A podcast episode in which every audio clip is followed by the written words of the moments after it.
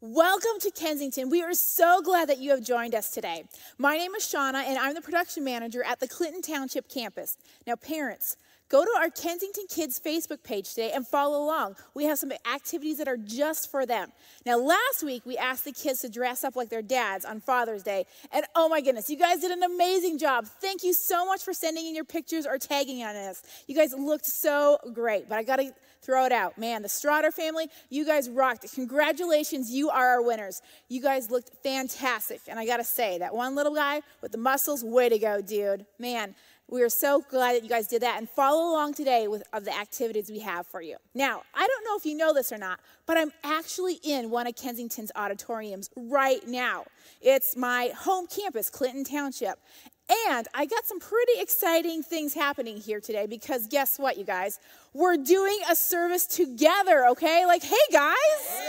Oh my gosh, we are together, okay? This is amazing. We are so excited. We are actually doing a service together, and this is the best feeling in the world.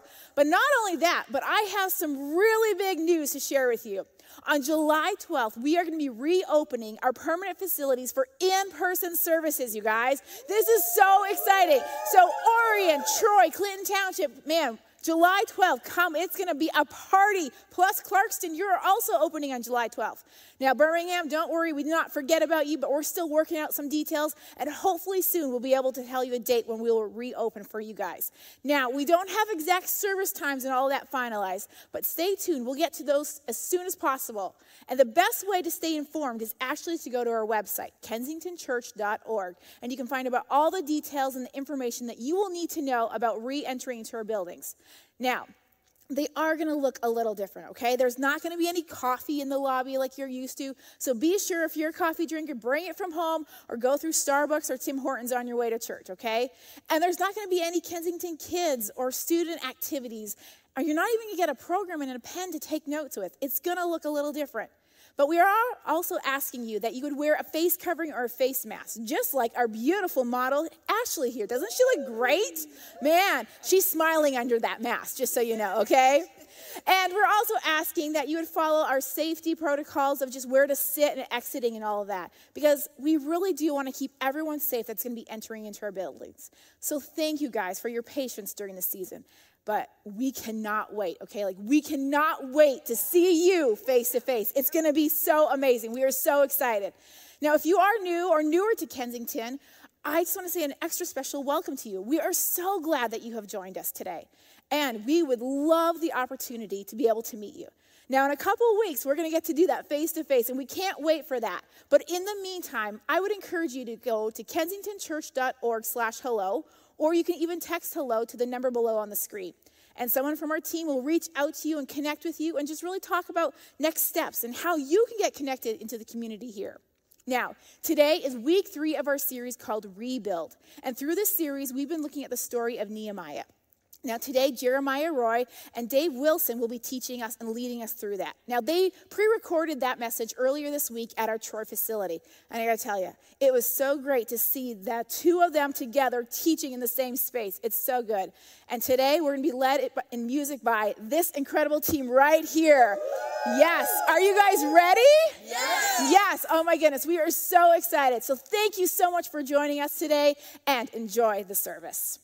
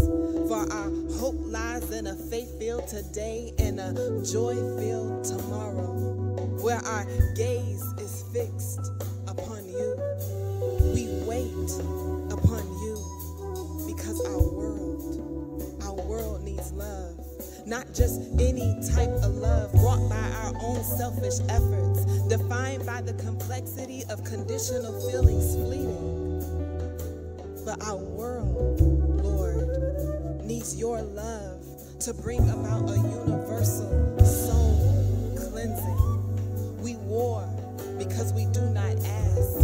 We because we do not have. We murder and premeditate unfathomable injustices by the driving force of hate because our trust is not in you. We long forgotten you and fail to acknowledge your existence give us. Come live in us and teach our world how to love again. We bring you back center. We pray your kingdom enter our hardened but burdened hearts, that your spirit mend and heal what has been ripped and torn apart by our hands and our selfish demands. Lord,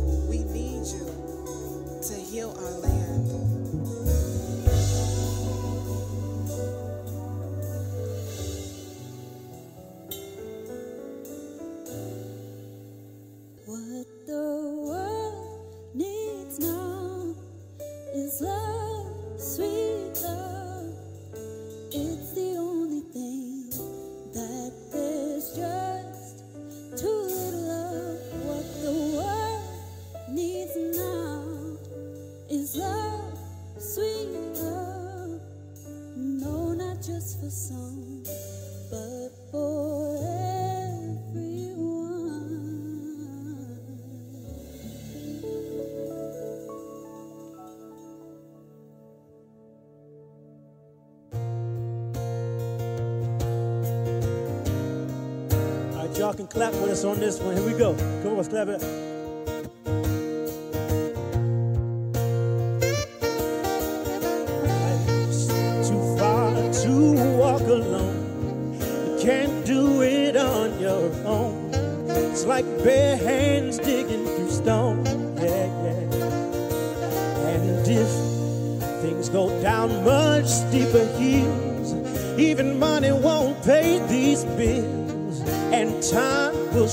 us now, yeah, that people gonna be okay.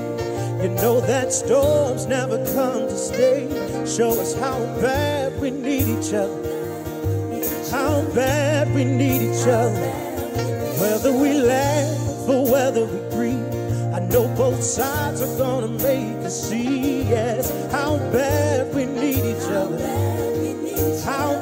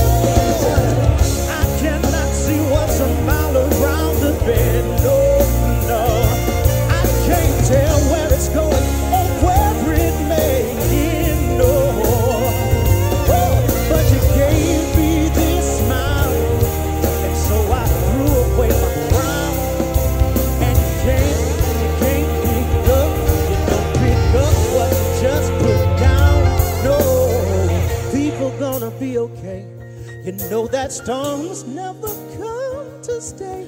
How bad we need each other. How bad we need each other. How bad we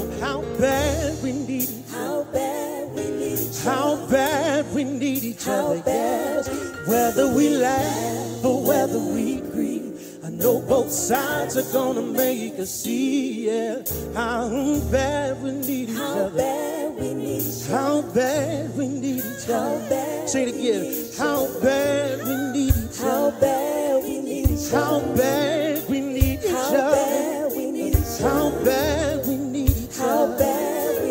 How bad we need each other. Just our voices. How bad we need Wherever you we need each other. how other. bad we need each other. No,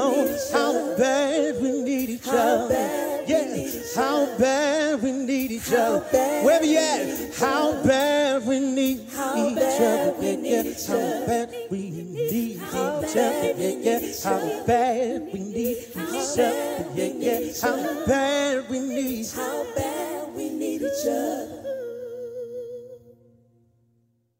So I tell you what, that song, incredible, wasn't Yeah, it? big time. I mean, how bad we need each other. I don't know if you caught this lyric in there, but it's like when we go through storms, we find out how bad we need each other. That's the whole idea. And today we're talking about community and uh, doing life with other people and how important that is. And I tell you what, not only is it the storms that reveal how bad you need each other, when you move, Yeah. from one house to another, you find out how bad you need each other. Jeremiah, you probably know I'm pretty tight. Oh, yeah. So when we moved into the house we live in now 25 years ago, I was not going to hire a moving company because I don't want to spend the money. So I get my buddies, Detroit Lion Mm-hmm. buddies, to help me move. So we got the U-Haul van, the whole thing. And I'll never forget, I'm up in my upstairs bedroom. And uh, I was hoping to get big Detroit Lions. The first guy that shows up is our kicker. And he was our kicker for 21 years, Jason Hanson. So he looks like me. We're about the same. In fact, Yeah. he's been often, um, they thought he was me.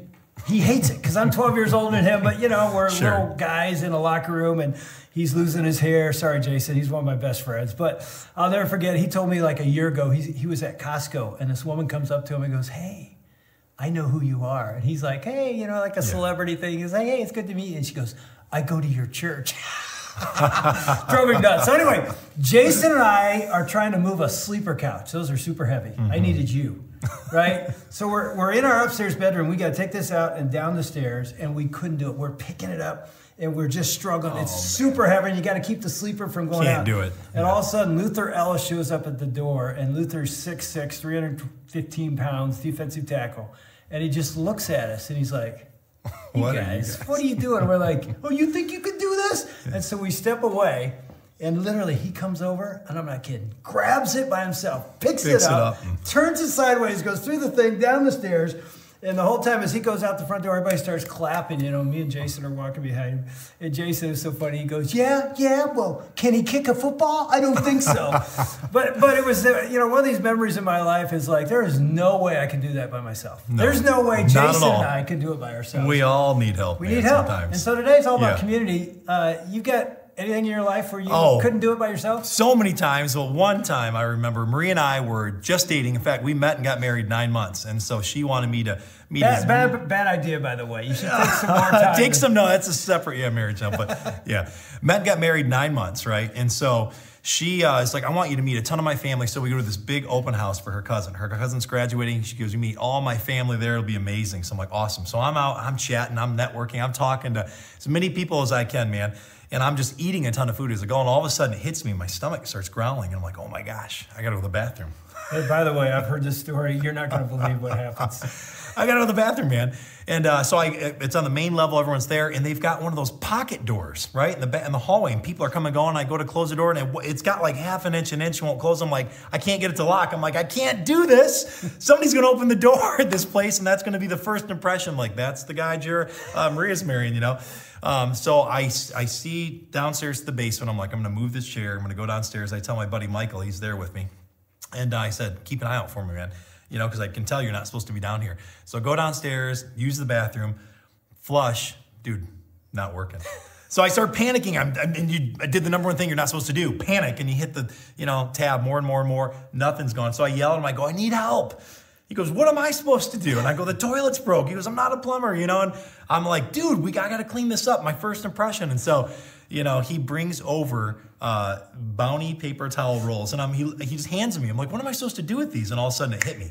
I made mittens out of them. I grabbed them and I made mittens on one hand and the other. And you've seen the commercials where like the kid spills juice and one little paper towel cleans everything up, right? So I put them on and I went. He goes, "What are you doing?" I went into the toilet and grabbed everything in there. Took it out. Can't even believe I'm telling Maria's going to kill me. Too much information. Took it out, threw it in the garbage can, and then I had to clean up. And I had him. I said, "Help me more! I got, I got water all over the floor." so he throws me this big blue towel, and I'm cleaning everything up. And it's not a towel; it's got pockets. And I realize it's a robe. It's probably Maria's uncle's robe. Man, clean it up. So I hang it back up.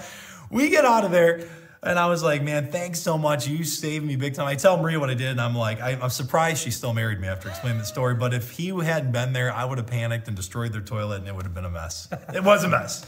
Can't believe I just said that. But yeah, so, So I can't believe that's the story we use to set up this point. And today is really is we're in week three of rebuild, which is the story of Nehemiah, Yeah. who rebuilt the rebuilt the walls of Jerusalem.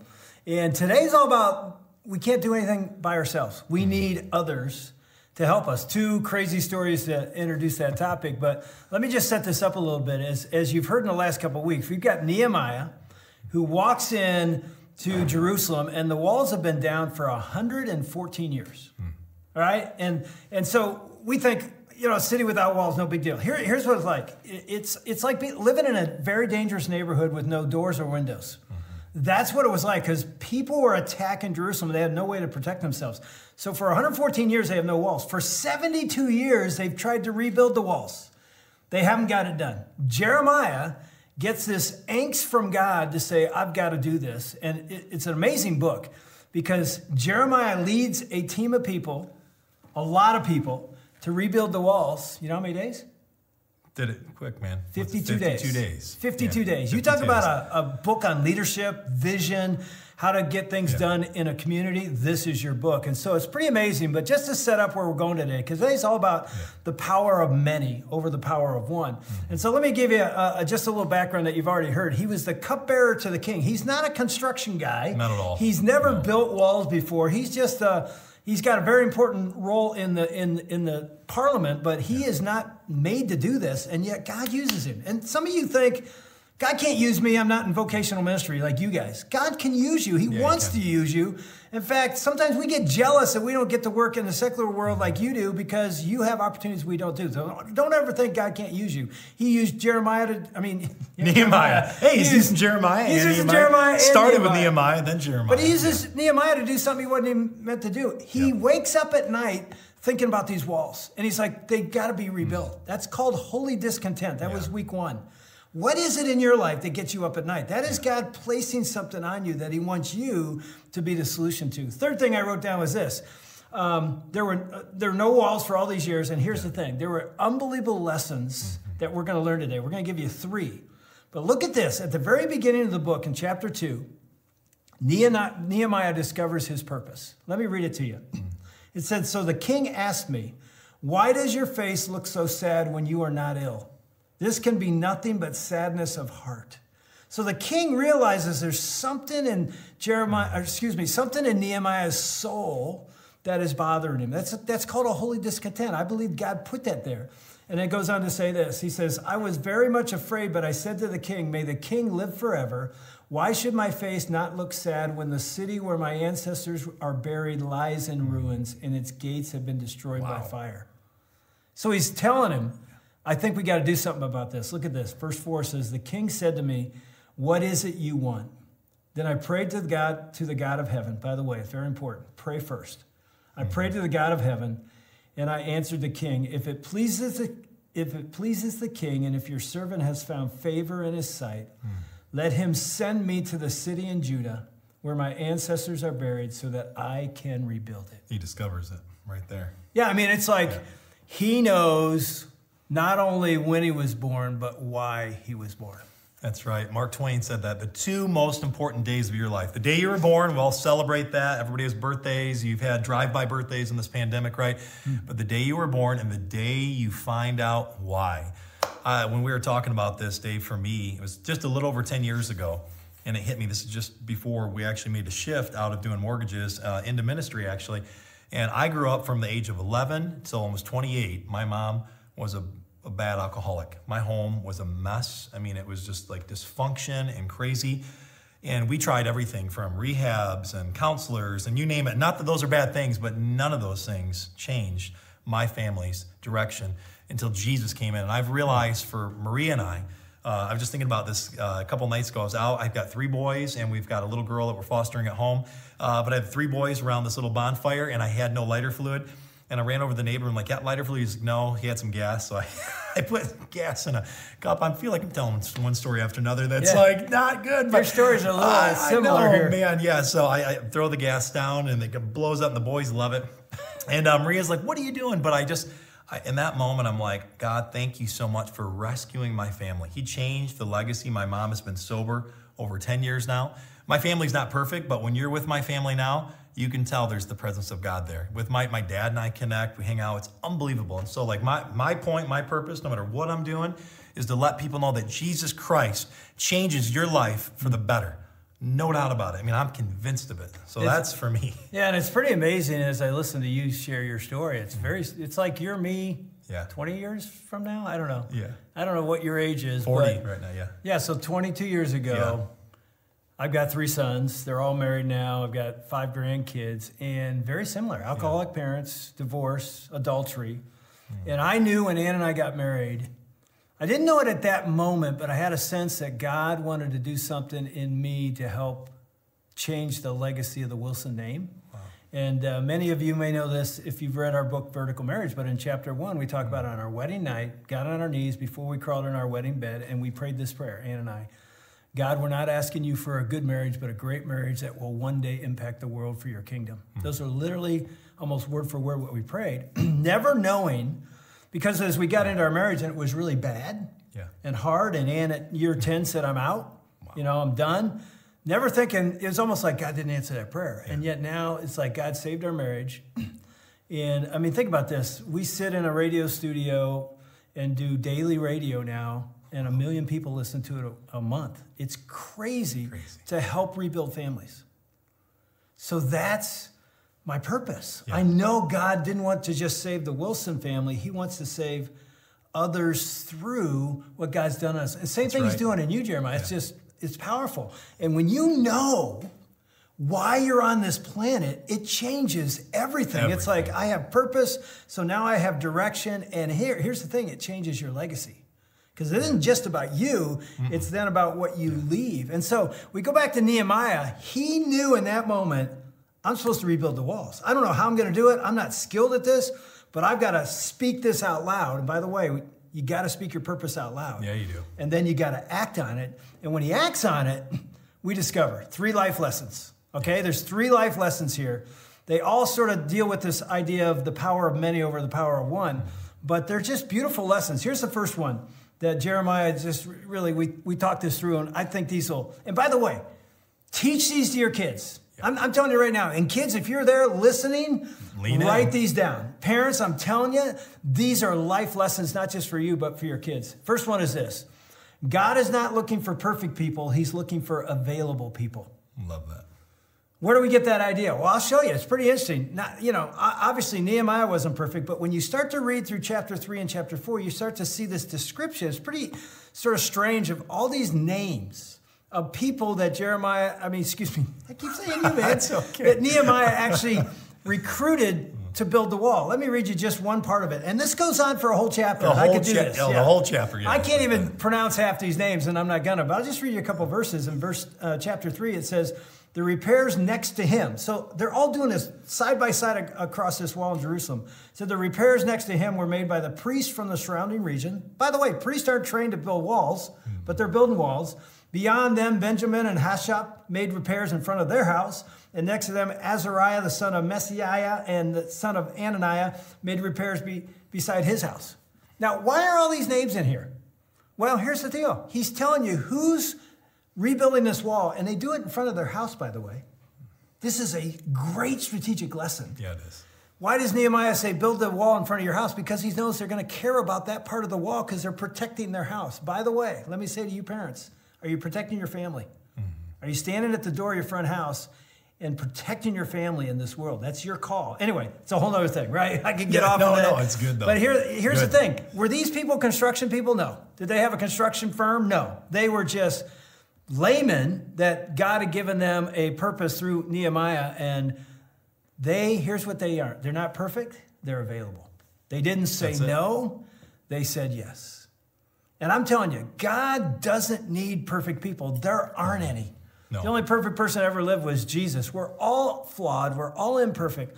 All he's asking from you and from me is are you available?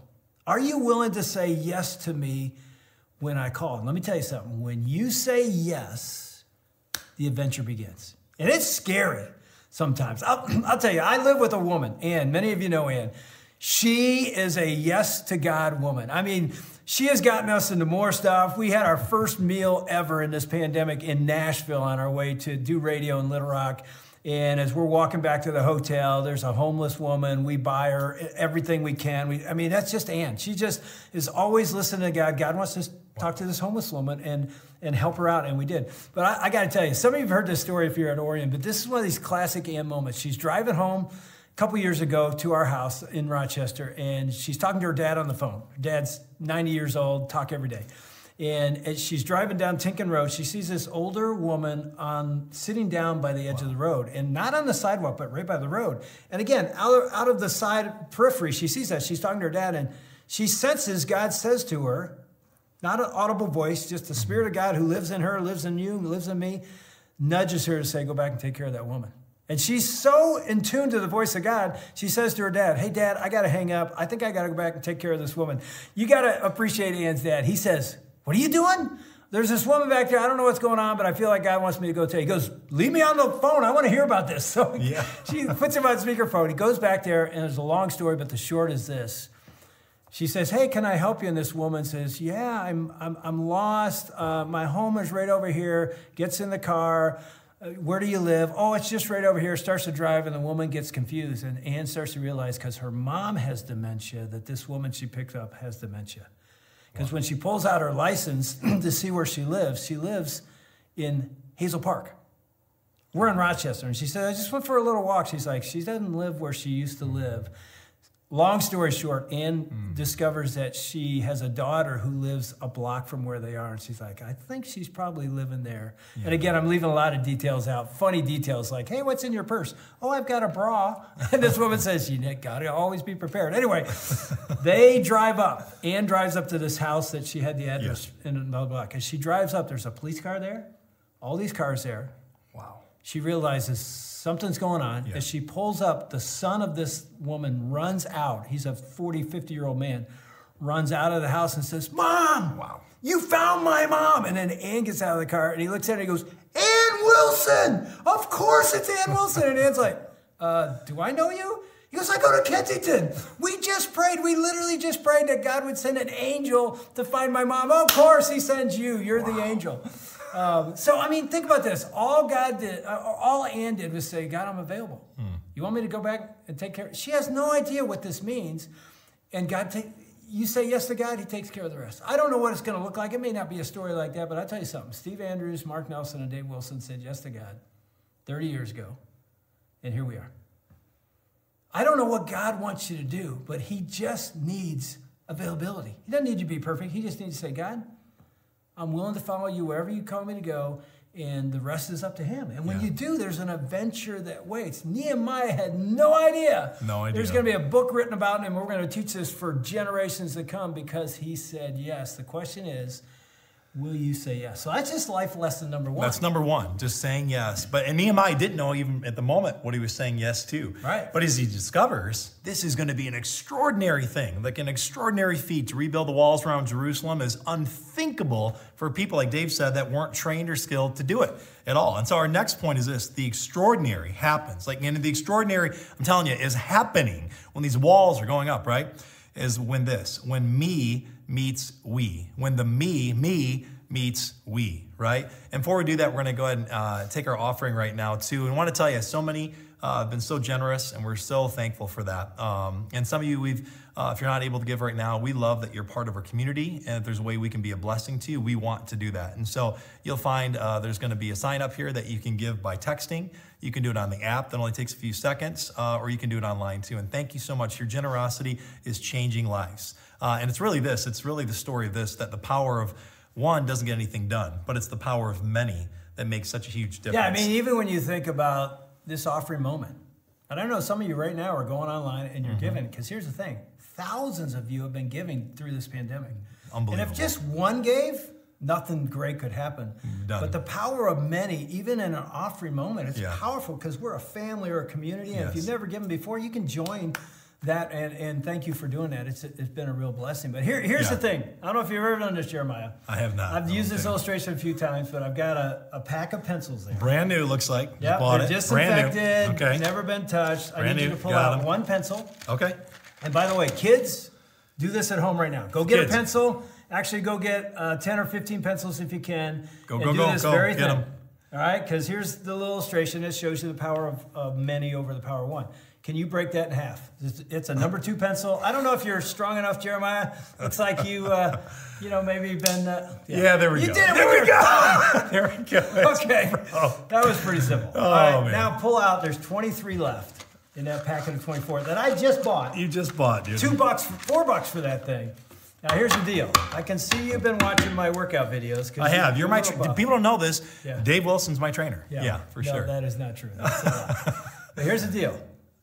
And you may be able to do this, but I've I never seen know. anybody that can break 23 pencils I I don't just think by so. strength. No, I don't. I don't. Th- maybe over my knee, but No, you can't do it.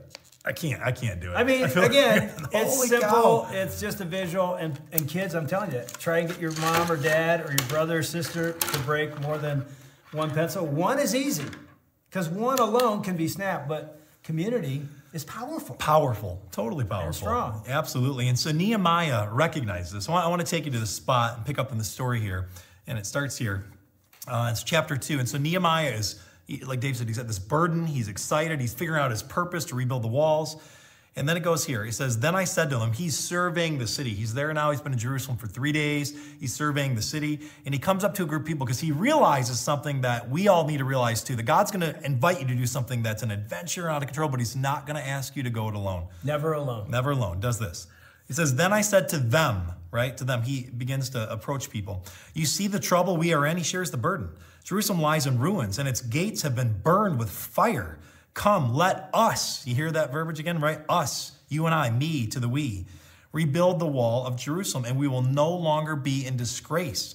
He says, I also told them, he continues to emphasize this, about the gracious hand of my God on me and what the king had said to me. And they replied, Let us, I love this, the reply from them. They moved from the me to the we. Let us start rebuilding. So they began this good work. Nehemiah hits them. He goes, I got to go from the me to the we. There's no way I can do this on my own. I think this, Dave, I think this is one of the most, to me, inspirational and incredible things about the gospel of Jesus Christ. That it is not a gospel of exclusivity. It's not excluded for like the prestigious. It's not excluded for the wealthy. It's not that all. It's the gospel of inclusivity. Hmm. By very nature, Jesus Christ died for the world, not just for this part of the world, the whole world, right? We see this in John 3:16. It's clear Jesus came for all of us. And this gospel of inclusivity, by very nature, God's not just inviting a few of us, He's inviting all of us to be part of His work in the kingdom of God.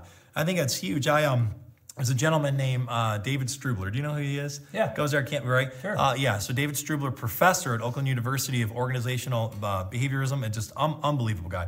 And he did. He writes for Psychology Today often, and he wrote an article called "The Declaration, the New Declaration of Interdependence, not Independence. Independence, right, was when we were trying to free away from tyranny and get away, and it was a good thing.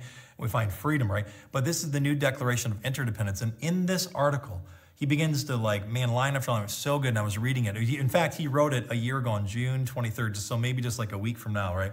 Uh, he wrote this article and he talks about this truth the fact that we are in a country right now that we the average he say he makes a quote the average person has 1.5 good friends. 1.5 like and that loneliness of all the epidemics that are going on right now loneliness is one of the biggest epidemics that's going on is that we weren't designed to be like just independent and isolationist that we're actually designed to be interdependent like next to each other. And we call this one of our values at kensington that it's we say this that in christ we find our identity under scripture we find authority but as a family.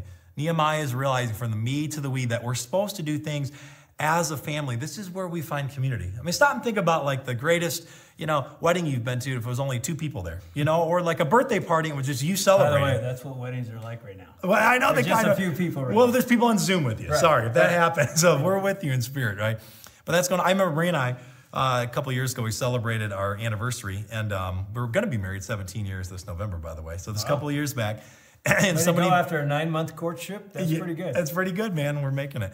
Um, and so we're we're hanging out in Greektown, and uh, somebody got us a hotel there, and I said, let's just pop down and play the slot machines one time. I'm spilling my guts, man, about everything. Kids, do not do do not this. do this, Do right? not do this. We never do. And Parents, so we do just not do Don't this. do this. We just we did, and so uh, I, I'm at a distance, and she all of a sudden I hear this. Oh my gosh! Oh my gosh! She's screaming. I, I look over, and the machine's going off, and I go, Oh my gosh! Kids, do this. I go, This we just good. won a hundred grand or a million dollars. I run over and I, everybody's celebrating. I look around and she only ran, she only won twenty-two dollars.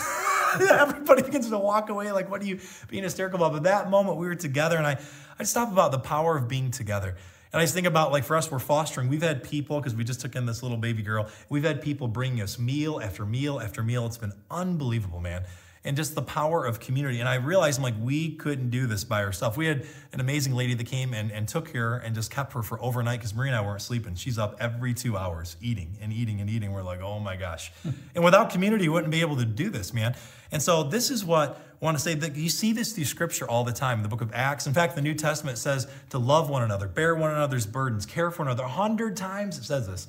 And Dave, this brings me, it's so interesting uh, because we're at Troy campus today, right? We're filming it's been about five years back. I came to this campus and I uh, had left the church I was at and wanted to plant a church. And I met a guy named Greg Gibbs. Some of you might know him. Dave knows Greg really well. And so I walk up there with a friend of mine and we're interviewing about church planting. And, uh, and so Greg Greg was like the director of church planning. Yes. So he's going to help you. He's going to help. And a he is, he is Mr. Strategy. He's Oh, on it. So he looks across the table and he says, Jeremiah, do you have a name of uh, the church you want to plant? And I said, well, no. And he said, well, do you have a, a core team with you, right? And I said, no. And, and Greg's very polished and just, I mean, super, super sharp, amazing guy. I said, no. And he said, what about this? Do you have a financial plan? I said, no. And he said, do you have a location? I said, no, no, we don't. You know, and, and I'm answering no consecutively to every, every question he's asking. Finally, I look over at Kevin, and you would have thought in that moment I would have said, we need your help. And I didn't. I look over and I go, man, I appreciate your time. I think we're going to be okay. so we walk down three floors, go out in the parking lot, get in the car, shut the doors, and I look at Kevin. I go, dude, we don't know the name of our church. We don't know where the location's going to be. We don't have a core team. We don't have a financial plan. We don't even know where we're going to go. And we ran back in the building, and I said, I am so sorry. I need your help. I've got to move from me to we. Uh, and he um, he introduced us to Mark Nelson. I'm telling you, Mark saw this passion, this burden that was on my heart, like Nehemiah had, and he did. And I told my story, and he said, he looks across me, goes, "It looks like you need some help with this," and I did. And moving from that me to we changed Marie and I's life forever. Uh, our Clarkston campus exists because we went from me to we, and we're a family on mission, man, and I love it. And I just feel like what Nehemiah is saying here, this is so powerful. God's going to invite you to something that's incredible that's going to be out of this world that you could not even think of or imagine. Like you and Mark and Dave, you, you guys didn't think that this was going to happen. Multi-campus, huge church. It would have never happened No. by any one of us alone. No, not at We all. We didn't have what it required, but Yeah, together, together. just like you at Clarkston, Yes. or each one of our campuses, same thing. It's a it's a beautiful thing, and that's what Yeah. you know. Nehemiah realized there's no way, No way. he could do this. He had a he had a whole army of people. So you got the first two life lessons. First one is God's not looking for perfect people, but available people. Yeah. I love this one. Extraordinary happens when we go from me, me we. meets we. Yeah. You want to see something great happen in your life, you need people in your life. Yeah, you do. And I'm telling you, it's, sometimes it's scary to step out of that bubble and go seek that. But the greatest gift God's ever given me in my life, besides Jesus and my wife, are the families we've done life with for the last mm. 30 years. What a gift. Here's one last lesson, and it's a key one. One of my favorite verses in the whole book of Nehemiah is in chapter 4. And, and, the, and the lesson basically is this don't look at the size of your problem, look at the size of your God. Wow. Don't look at the size of your problem, and that's our tendency. And usually our problems are pretty big. Hmm. But what we forget is our God's bigger. So don't look at the size of your problem, look at the size of your God. Here's what happens in chapter 4. What's going on in the backstory here, and don't have time to read all the verses, but they are attacked. There are people outside Jerusalem that do not want these walls built because they want to come in and pillage the city like they've been doing. So as these walls start to be built, they start attacking. I mean, one of the guys named Sanballat sounds like the name of a rock band. This Yeah. dude, and he's bringing armies in, and so literally, it's pretty amazing.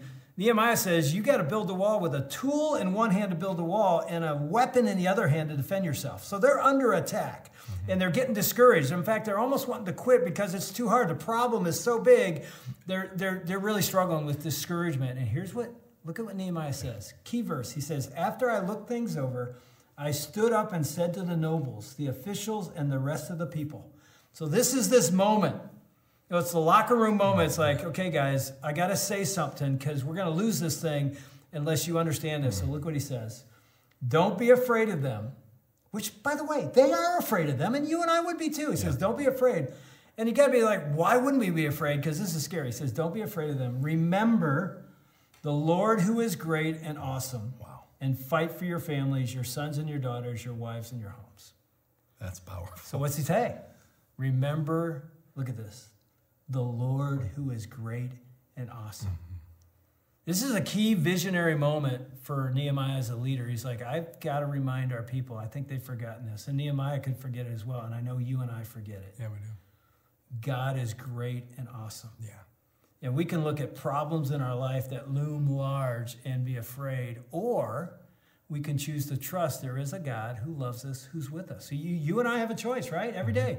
Choose to be live in fear, paralyzed, anxiety, worry, can't sleep at night, or choose to say, even though I don't know or feel or see him, he's here, he's big, he's awesome, he's great, and he can work on my behalf, right? Absolutely. And so we have a situation in our life where it's like, okay, am I going to choose the fear or see God show up in a big way? Trust God. I, it's interesting. I was just was sharing this with Dave a little while back, but this little baby girl that's with us right now. So Marie and I uh, been praying for a little girl for a long time, for years, and uh, after miscarriages and things of that. Um, so we decided to jump in with foster care. And uh, so we had one, this amazing, sweet little girl that was with us for nine months, and uh, and she she transitioned, and she's with her little brother now, which is amazing. But it was super hard, man. Honest, like I didn't realize we were going to grieve losing her. And so weeks are going by, and we're getting discouraged. And Maria's thinking we're never going to be able to take care of a little girl. This is never going to happen. And we're calling, we're calling, and a- you know, asking, do you have any placements? Is there any little little baby girls we can take care of? You know, don't know. nowhere, like literally a week ago um, on Sunday, we got a phone call, and uh, we get a phone call and says, "Hey, we've got this little girl. Can you come pick her up?" And we do. We jump in the car. We go to Detroit. Uh, we pick up this amazing little girl, and it's here's the wild thing. Here's how big God is, because only God could have orchestrated this. When I tell you this, so this little girl happened to be the baby sister of the previous little girl we had. And the people that were there, not only that, the people that were there that were helping us transition to her were the same people that got the other girl before. And the lady almost her eyes start welling up, burst in tears, and we're like, this is like unheard of. This doesn't happen like this. Hmm. And Marie and I were just reminded, we're like, God, you're so big. Like you've got this worked out. I just have to say yes and be available. I'm gonna go from the me to the we in our community, man, and I'm gonna watch how big you are. Yeah. Like my problem, I can't figure this out on my own, but you, you got this. Yeah, you have to be reminded. like- and some of you have heard me, you're probably sick of hearing me after 30 years of preaching at this church. But one of my, if Steve Andrews was watching right now, he knows what I'm going to say. One of my life lessons is the size of your God will determine the outcome of your life. Wow. It's really true.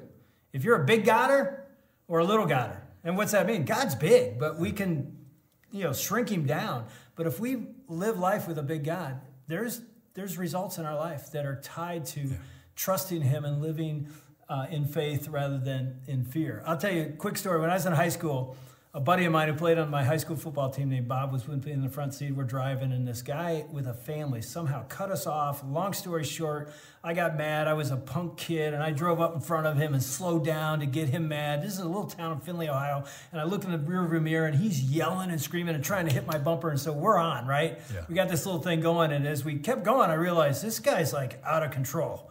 It got like scary. I'm like, dude, look at this guy. He's and so he got in front of me and he was slowing down and trying to make me hit him. And finally, I'm like, I got to get out of this. This is this is getting out of control. So as he went past this this street, I just whipped into the subdivision, and he'd already passed this. I'm like, I turned to Bob. I'm like, oh, man, that got that got scary. I'm glad that's Yeah. over. Well, as I'm pulling down the subdivision, he went up and came to, and he starts coming in the subdivision. And I'm not kidding. He's coming at me like 50 miles an hour in a neighborhood. There's kids, and I'm like, you know, like he's gonna ram me. So I end up pulling up like into somebody's front yard, and I stop the car. He jumps out of the car and starts running at me. I put it in reverse start. He grabs me through the windshield. I should have had it up. He grabs me through the windshield, and I'm like in trouble. So I just put it in parking, and somehow I jumped out of the car and I've been running away from him. And he's chasing me. And I'm scared because this guy's bigger than me. He's an adult man. And I'm like, okay, I got into something I should not have got. I'm saying, hey, dude, chill out. I'm sorry. He goes, you let me tell you. He starts yelling. And so he's coming at me. And all of a sudden, he's like this. And then he stops. And he just goes, okay, yeah, okay, we're good. And I'm like, you know, he just changed. I'm like, What happened? We're good. All his aggression went away. And I'm like, I don't know what happened. And all of a sudden I turned and Bob was standing behind me. Now, what I didn't tell you about Bob is he played offensive line for our high school football, football team. He was 6'7, almost 300 pounds. we used to call him Big Bob, right? So when Big Bob stood behind me, this dude got scared and he started to walk mm. away. And so when I saw that Bob was behind me, my whole demeanor changed. I'm like, yeah, you better get out of here. You know you were wrong. And he gets back in his car and leaves. And I thought later, look what happened to Yeah. me when I realized Big Bob was with me. Wow. I went from fear and timidity to confidence. And I acted totally different. And I thought, here's the thing Big Bob can't be with me 24 7, but Big God can. And I'm telling you, the size of your God determines the way you and I live. And I wrote this down as this last thought. I says the, the, the way we live is a direct consequence of the size of our God. Let me tell you something. If you and I wake up tomorrow morning and our God is too small, we will live in fear and anxiety. We will not be generous with our money because it depends on our own financial security. We will not take risks because we got to take care of ourselves. But if we wake up tomorrow morning and we serve a big God who is awesome and great, as Nehemiah said, it changes everything. So here's the last action point. I challenge you to join us to worship God. Because how do you get your, your view of God reset? You worship God. What's that mean? Here, I'll give you three S's. Study the Word of God. That's worship. When you read about God, I do this all the time. When I'm reading the Word of God, often I'll be like, I don't know if you've ever done this. It's like, oh, I forgot. He's amazing. Amazing. He's Look at what he did. Yeah. I've forgotten. I've shrunk him down. It's like, Yeah. so I would say study. Here's the second thing I would say sing. When we sing worship songs that praise God and say He's great and awesome, it resets our view of God. Yeah. Sometimes I sing what I believe, other times I sing until I believe. I mean, think about these, these words. Remember the Lord who is great and awesome. Some of you are old enough to remember when we started Kensington, we used to sing a song called Awesome God. Our God is, an awesome God. He reigns from, From heaven, heaven above. above. Look at Jeremiah. You like that? We, we should be I mean, worship. or, or yeah. recently we've been singing Waymaker, Yeah. Mm-hmm. Miracle Worker, Promise Keeper, Light in the Darkness. That is who you are. When we sing those kind of songs, and I do this every day, Mm-hmm. it resets our view of God. And then the last thing I'll say, I, th- I told you three S's: study, Yeah. sing, step. You gotta step. Step out in faith. You gotta go. You can't just read and sing. Worship is not just singing, worship is living Mm-hmm. and following God wherever. When you say yes, God's gonna take you on an adventure to change your life. And I'm telling you this, and I'm gonna pray for you. God has been calling some of you to rebuild something in your life, just like Nehemiah. You know what it is. It's maybe been, he's been talking to you for months or years. I hope today's the day you go, okay, Yeah. I've been serving a God who's too small. I've been looking at a, a problem that's too big. My God is bigger than that problem. My God is ever present, and He's my help. And I'm going to step into my family and rebuild this. I'm going to step into my job. I'm going to step into my faith and rebuild this thing because hmm. God wants to do something great. He just needs you to be available in a team of we Yep. and then step out in just small little tiny faith in a big huge God and he'll do something great. Yeah, you will. Let's pray. Father God, I pray that you would reveal yourself in a beautiful way to us this week. I know there are people listening right now who, man, they're stuck in the middle of something that looms so big in their lives. It's so hard, and I've been there, and yet you're bigger than that. And I know it's hard, but you are there, and you are with them, and you want to rebuild something in them and through them. And so, God, I pray that we would trust you like never before and we would follow you wherever you're leading. And God, you would do something we could never do. And Lord, I pray that we would not do this alone, but we do this in community, just as Nehemiah did. Lord, we love you, we praise you, we thank you that you are an awesome, majestic, holy, righteous, loving, tender Father. Yeah. We worship you and you alone. In Jesus' name, amen. Amen.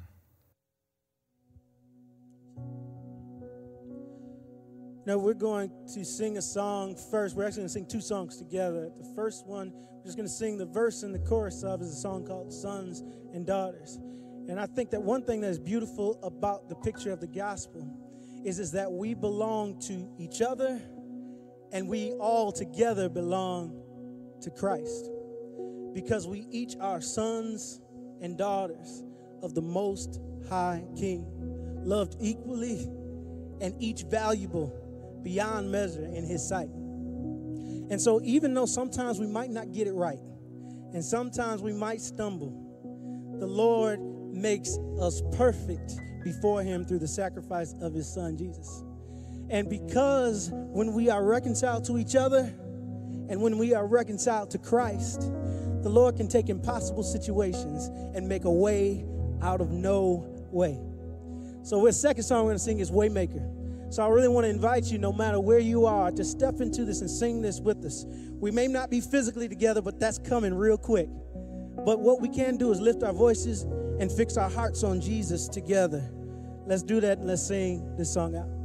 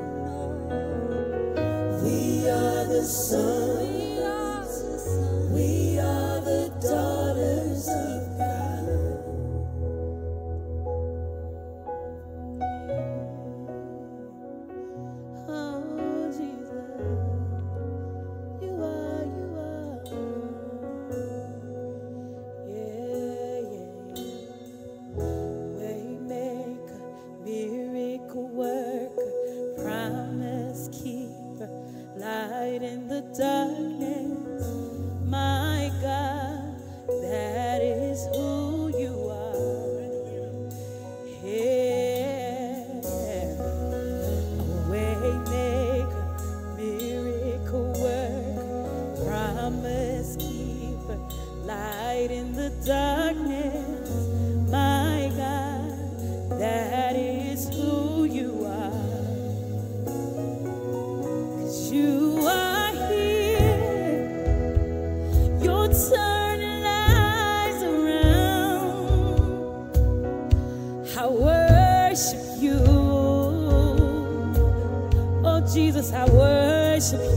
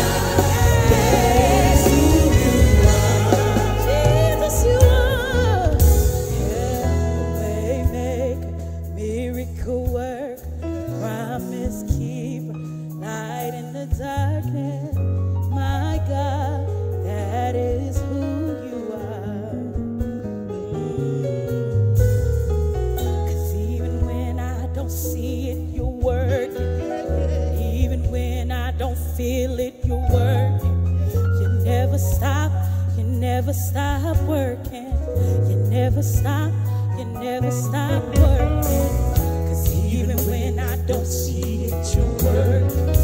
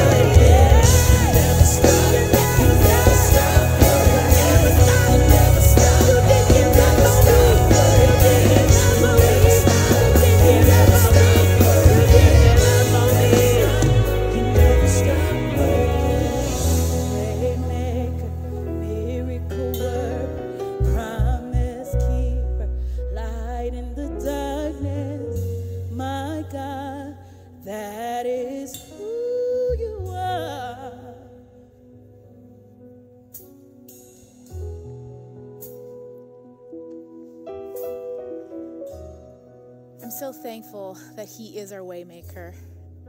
Probably my favorite part of that song is that even when you can't see it or you can't feel it, that He is still at work. He is.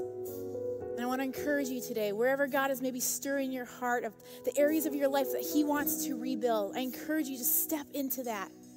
Whether it's just a tiny little step or it's a giant leap, know that He goes before you and that He is with you and that He is your big God. He is your waymaker. And if right now you're going, oh, that's great, but I really just need someone to pray with or to talk with, our team is here for you today, right now. So go online to kensingtonchurch.org, click that little chat icon bubble, and someone will be with you momentarily to pray with you and to talk with you. And know that God is going ahead of you today and throughout this next week. And take those steps just like we talked about in the service today, He wants to do something. He wants to rebuild in your life. And I would invite you to come back next weekend as we conclude the series Rebuild. It's going to be a great weekend. And you guys, we hope to see you on July 12th in person in one of our buildings. We cannot wait for that. So thank you so much for joining us today, and I hope you have a great day. Thanks.